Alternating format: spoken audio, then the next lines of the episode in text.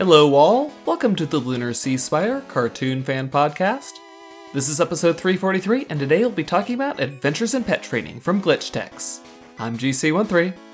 And I'm David. So, 343, we finally arrived at Halo's number. And we've also arrived at more mind games or deeply concerning philosophical questions for Glitch Techs. Oh, okay. When you said mind games, I, I thought you were about to talk about how Emma staged the tech glitching out on them. And it's like, why is it so believable that her program would glitch out that nobody even stops to think how convenient it is for a training exercise? That you know, I mean, it's very questionable as to what's planned and what's not when you're dealing with this type of person. Emma reminded me a bit of the I guess you could call her a mad scientist in Hilda, who, you know, has questionable Hmm. morality. Emma is not seemingly ever malicious, but she's just so nice, you know? She does remind me of Van Gale, yes. Yes, because of that, you know, they're they're not ever outwardly evil. I mean, well, The absent-minded super genius. right, they're just way too smart for their own good and make choices on people's behalves, right? Like Five had no intent of going into the VR space, and yet yeah, Emma had a different plan, and therefore that is what happened. and maybe Emma's right, oh, but, oh, but are you are you sad he did? no, I'm not sad he did. I just, you know, Emma is at a level of intelligence that she doesn't believe consent matters for her decisions, you know? And that's very much how Van Gale operated. I'm assuming that's 20,000 free XP Five got. I don't think he had to pay XP for Alpha. Man, do they gain EXP in the real world or is that just in the simulation? He was getting EXP outside. Well, he lost it all when he got hit by the by the ball pit ball. Right. Don't know how that score system's calculated. Yeah, I mean, Hinobi's got their whole EXP system, but like, what? How are they calculating it? Did he take actual physical damage? And they calculate like the amount of his pain? Also, can they calculate the amount of pain he has because they have an interface direct to his brain?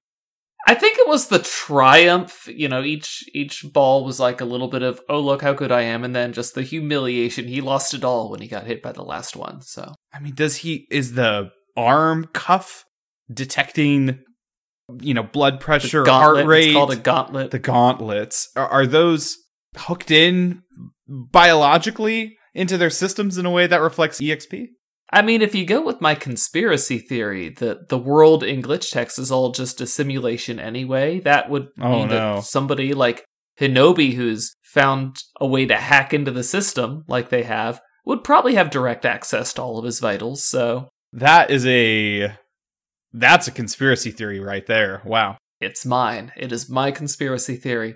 The company will tell you that the Plixels are all robots. I disagree. I i think that's great thinking about how five is trying to think through you know or help miko think through you know her relationship with her pet because you know oh they're simply programs he says. Deeply disturbing.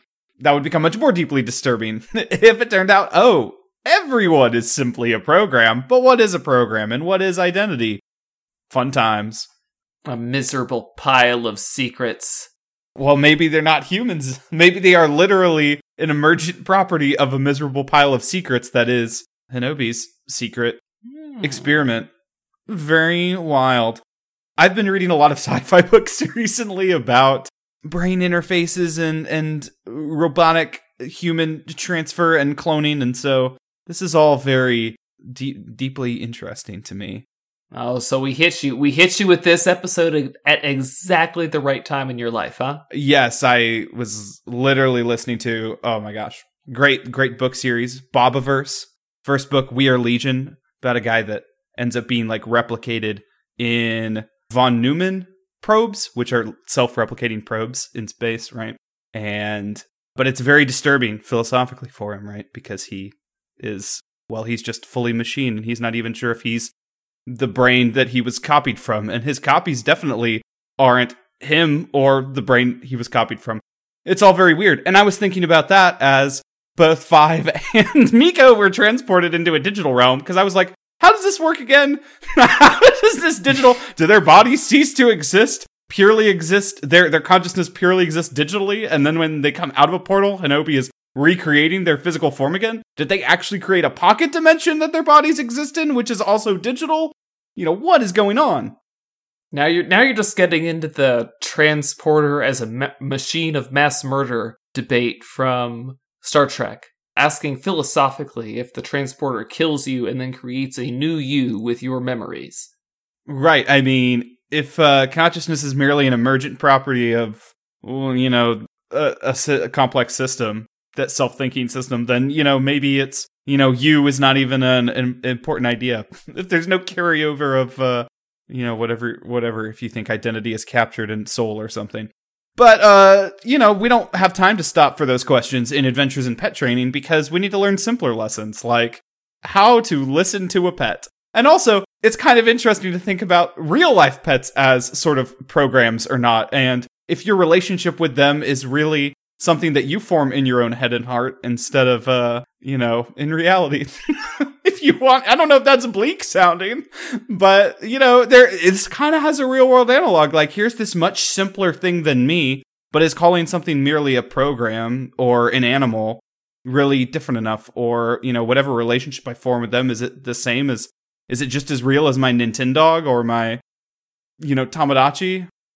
At least with a pet, like a cat or a dog, the cats are operating on functionally the same hardware as a human. You know, we have a more advanced Right. version of the hardware, but like it's really hard to deny the reality of their intelligence when they have brains made of meat just like we do. Right, and the same uh, apparent experiences of pain and pleasure, and so you know you kind of don't want you know if you don't feed your Nintendo, there's no moral qualm.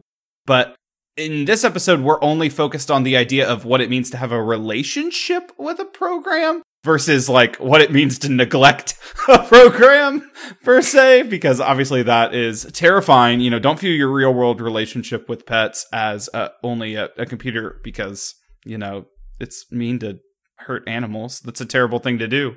I will say this though, Miko was kind of neglecting Allie with her not feeding her the correct foods, and all because nine pages is so much to read. No, no, but Miko didn't know about the manual and now she will read it. You know, the things she'll do, right? For Allie. yeah. It's like uh, Vin Diesel, the things I'm going to do for my country. read nine pages of the manual. But I don't know. I, somewhere in the midpoint of the episode, I was thinking, did Miko really have a listening problem before with Allie? It, it I, don't know who, if either of them really had a problem. I feel like Emma diagnosed something that wasn't that extreme. Like Allie just seems to be having problems, and yeah, Miko doesn't know how to solve them. But I mean, how would you? it's a completely well. I guess maybe you can be an expert of these avian creatures from games, but Yeah, I mean, what Miko learned from that was really not very much. All, all she basically learned is uh, Allie does actually have specific things that help her when she eats. Um, I think the simulation was actually more for five, to be honest. Yes, five gets a mini Iron Giant story, which you know halfway, like you know, once he started, I was like, oh, this is kind of Iron Giant. You know, he's he's making friends with a big robot. But then they actually Iron Gianted it at the end because you know self sacrifice while you know hurtling into the sky. Uh, now, okay, now you say you say okay, he does hurtle back downwards. I cannot watch that scene and not think of Wreck It Ralph. I'm. They might have actually explicitly said it was a reference to that that part near the end of Wreck It Ralph, but I mean, whether they explicitly said it or not, it is. It is definitely a reference to Wreck It Ralph. I am not familiar with that scene. What does Ralph do? Ralph does some big self sacrifice. Oh, that's the one where he knocks the Mentos down into the the soda volcano to take care of the evil boss. But he lives. Well, he has a little help. He would have sacrificed himself had somebody not come to his rescue. Meanwhile, I, I guess that Alpha lived, or at least Emma suggests that instead of it being a copy, the Alpha that gets brought into the real world is the same Alpha. But what does that even mean with bits and bytes? you know, like, oh, you copied over the same memory file, but you could just copy and paste it. Again, that's where the cloning stuff, like, I'm just, just listening to a book about cloning and is it the same identity today? And now I get presented with, oh, sh- what happens if you clone Ali or Alpha? you know, what does that mean? You know, if you had a backup of them and it's the same memory set, starting from that point, it is them, right? Oh, you you would like the later chapters of Schlock Mercenary. They get into that.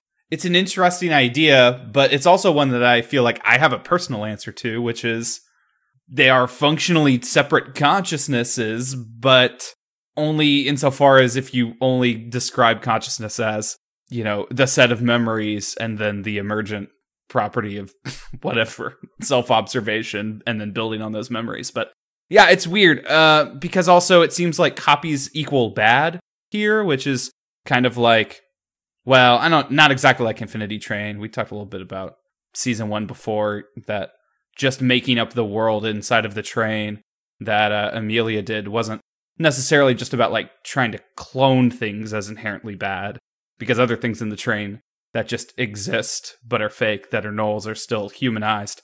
But I, I, I guess we're taking a stance here that clone equals bad. This episode never said that a copy or a clone is bad. What it was trying to say, what I thought it said pretty clearly actually, is that, you know, it's not, you know, I have a Chicky Chum. It is, I have Allie. And if you take away Allie and give me another Chicky Chum, I have a different, noticeably different pet now. Just like with Five, he didn't want an alpha mech. He wanted the alpha he had formed an attachment to, a relationship with. He unlocked a friendship for crying out loud. But the question is, is it really different? Like, you could tell me, you know, oh, this is my childhood Game Boy. I played with this Game Boy as a kid. But if you gave me an identical Game Boy and I had no idea, I mean, oh, should I really be disappointed if I found out that uh, it was a, you know, physically different one later? Like, I formed this childhood attachment to this thing that I have this relationship with. Let let's let's try it this way, David. would you would you like to wear a brand new wristwatch? Brand new? Well, let, Uh, let's say let's say oh, let, no, let's say not brand new. I have a great emotional attachment to this Game Boy, and now we're bringing in wristwatches, of which I will quickly discard of. Let's say I have a wristwatch that you've decided you want to use, right? And so if you want to use it, you'll take the wristwatch I give you. But what if before I give it to you, I told you, "Oh yeah, this used to belong to a serial killer, Well, and he right. wore it on the day he was executed." right. Right. Now this is Obviously, you don't want the watch anymore. well, yeah, and this is a slightly different property which has a name, um, but essentially we we humans assign It's called sympathetic magic. yeah, like we assign these sort of spirit ideas to things. So like that's why oh, we're like, "Oh, this t-shirt was worn by this rock star." Now it's valuable even though it's just the same t-shirt as any other t-shirt. But again, that's not what's happening with Allie. The whole point is Allie is her own person, and that is valuable in itself. Alpha is his own person, and you know, he may have a lot of identical twin brothers, but he himself is unique because he is the only Alpha. Perhaps, unless you just copy him and never boot up the other one. Except, what even is it to boot or not boot? Like, if I have Microsoft Word on my computer and I make a copy of the executable and then delete the old executable, I'm not gonna feel like the the copy of the executable is really even I- identity different. It's gonna feel like essentially I just moved the file. And actually, every file you have on your computer, if you move it, is a reassignment of bits from one place on the hard drive to somewhere else potentially, right? Well, depending on the file scheme. So I mean, even even you the idea would of that. infuriate Emma so much. I know she wants me to believe in these entities being real, and I love it. I love that Glitch Techs has this weird little undercurrent of programs and their reality. So fun. Again, at, at no point did she get into the whole, oh, what if I make a copy of Allie? No, it's like, what if I give you another Chicky Chum? What if I give you another Alpha Mech? Not what if I made you a copy of Alpha? You you want it to be about uh, something else. That's true. Maybe it's like a Sesame Street version of, you know, oh, I'm going to talk about ideas about death. But for a four year old's perspective, it's just that, oh, I lost, you know, the person who bought me ice cream. so it's just a simplified idea of like, I like my Chicky Chum. And that's the one I want, you know? Ah. I don't know. You see, I like Emma. I mean, she she was based off of Kate McKinnon's character from the 2016 Ghostbusters, and it shows. And I love both of the characters. So Now, this is super fascinating that we're talking about. I'm feeling like an old man now. Like that two two of the inspirations for this episode so far are things that happened in the past 10 years, which is just weird to me. Like Wreck It Ralph and the rebooted Ghostbusters. I feel I feel Yeah, so and old. now those are into the cultural zeitgeist to the point where there can be references to them now. right in a show that like would take years to, you know, develop the episodes. Oh, that's so weird to me. Also though, an older school reference. We got a Grimer slash Muk fight at the end. Yeah, yeah, I cannot not see Muk whenever they have that fight. I mean, I'm not gonna lie, it not the most inspired monster design. Pretty much, well, or maybe perhaps the most directly inspired, depending on what what what inspired means to you. It's like Miko said, let's make this quick, Allie. They they only had so much time to come up with a boss fight, so they needed somebody with they needed to be able to look like they were hurting it while also not actually hurting it, and thus Sludge Monster. It makes perfect sense. Sludge Monster works well, and I really like the robot enemies in this episode. So I thought those were a cool little unique design. I loved their all day dance party at the Mesa Top. Yeah, so- what was that all about? they got their own That little lives awesome. going on in this simulation. Again, disturbing me when we have to fight them. Yeah, they're they're okay with it. I think. Probably. It's like in Yeah, Breath of the Wild. okay. You could watch the uh, bokoblins from a distance and they'd be dancing around a fire and just kind of hanging out, living life. And then you walk up to them and, you know, of course, they're, they're basically wild animals. They have to attack you. But if you had just left them alone, they could have just had a happy little lives. They won't, they'll, they'll never even attack anyone. They'll just stay in place forever. I, d- I did like though when Emma handed Five that uh that little baby whatever, and you know don't stop showering it with food, love, and Hinobi gossip. And I'm like, I I thought it was a missed opportunity that at no point did Five uh, turn to that and say, "Oh, did you hear?" What such and such said about somebody else, or any, any, literally any piece of Hinobi gossip would have been beautiful if he had actually followed through on that. I can't even think of how did he not end up holding onto the baby into the simulation? Did he put it on the ground? Where did the baby go? Uh, Emma got disgusted with him, grabbed it, and let it go, and it floated off. Oh, okay, okay. It, it did not get atomized upon the portaling. right, you know. Save for later. So Allie's gonna have a bunch of new powers now, I guess. If the if the power ups are Eh. gonna be available, that was a tease at the end. That's the well. That's the that is the tragedy of Darth Emma the Wise. She, you know, said, "Just wait till you see what all of these do," and we never see what all these do. What? How on earth? Like it even fades to black in a way that feels like it would then come up with the white text to be continued. You know, ah, I know, very sad, very sad. that's actually pretty weird because this isn't early enough. This is only episode eight. Why would they introduce that? Yep. Oh, don't know. We have eleven more episodes, and we don't get any more Chicky Chum powers that I am getting off the top of my head.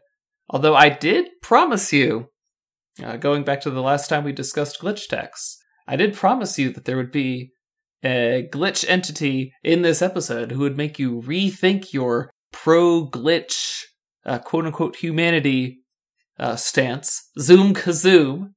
What do you think now? because of just how annoying Zoom kazoom is? yes. yes. Um, yeah. Did they even ever? Oh, right. Mitch captured the glitch, of course, because Mitch. Yep. You know, I I don't think that makes me want to hurt it. It- was kind of just being silly. Why do you Why do you hate him so much? He's just the most annoying little thing I've ever seen. Look, I endured. He deserves Mitch. I endured. You know. The first season of Steven and poor Steven, you know, everyone thought he was annoying too. I this maybe I'm revealing a personal character trait here. As someone who you know, now now I'm speaking personally, as someone who had problems with being perceived as annoying. Now you have me sympathizing with this character that you hate. Look, he's just a program. He's simply a program. He can't help it. Maybe he can't. But remember, all the glitches who do bad things can't help it either. It's just their programming. Well, I like Allie, though. Allie's nice. All the companions are pretty chill. Yeah. I wonder how. I mean, obviously, just like actual animals with stratified intelligence, the glitches are have stratified intelligences. But I don't know. Allie's Allie's in the range of like Appa can clearly understand some human language and whatever, but also will just go into animal mode at any time to eat random balls or whatever. Random power ups and ball pit balls. And ball pit balls. I love the reoccurrence of ball pits because of the, you know, being in the ball arcade. pit! I just somebody enjoyed a lot of time in ball pits as a kid and on the on the squad, and I appreciate that. Hey, great way to get free tokens. Anyway, guys, that's been us on Adventures in Pet Training. Join us next week. Until then, I'm GC13. And I'm David. Don't forget to uh, leave us a review uh, anywhere you listen to podcasts, and don't feel bad if you just clone someone else's. Later, everybody.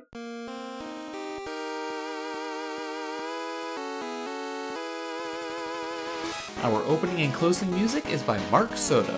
For more cartoon related content, please visit lunarseaspire.com.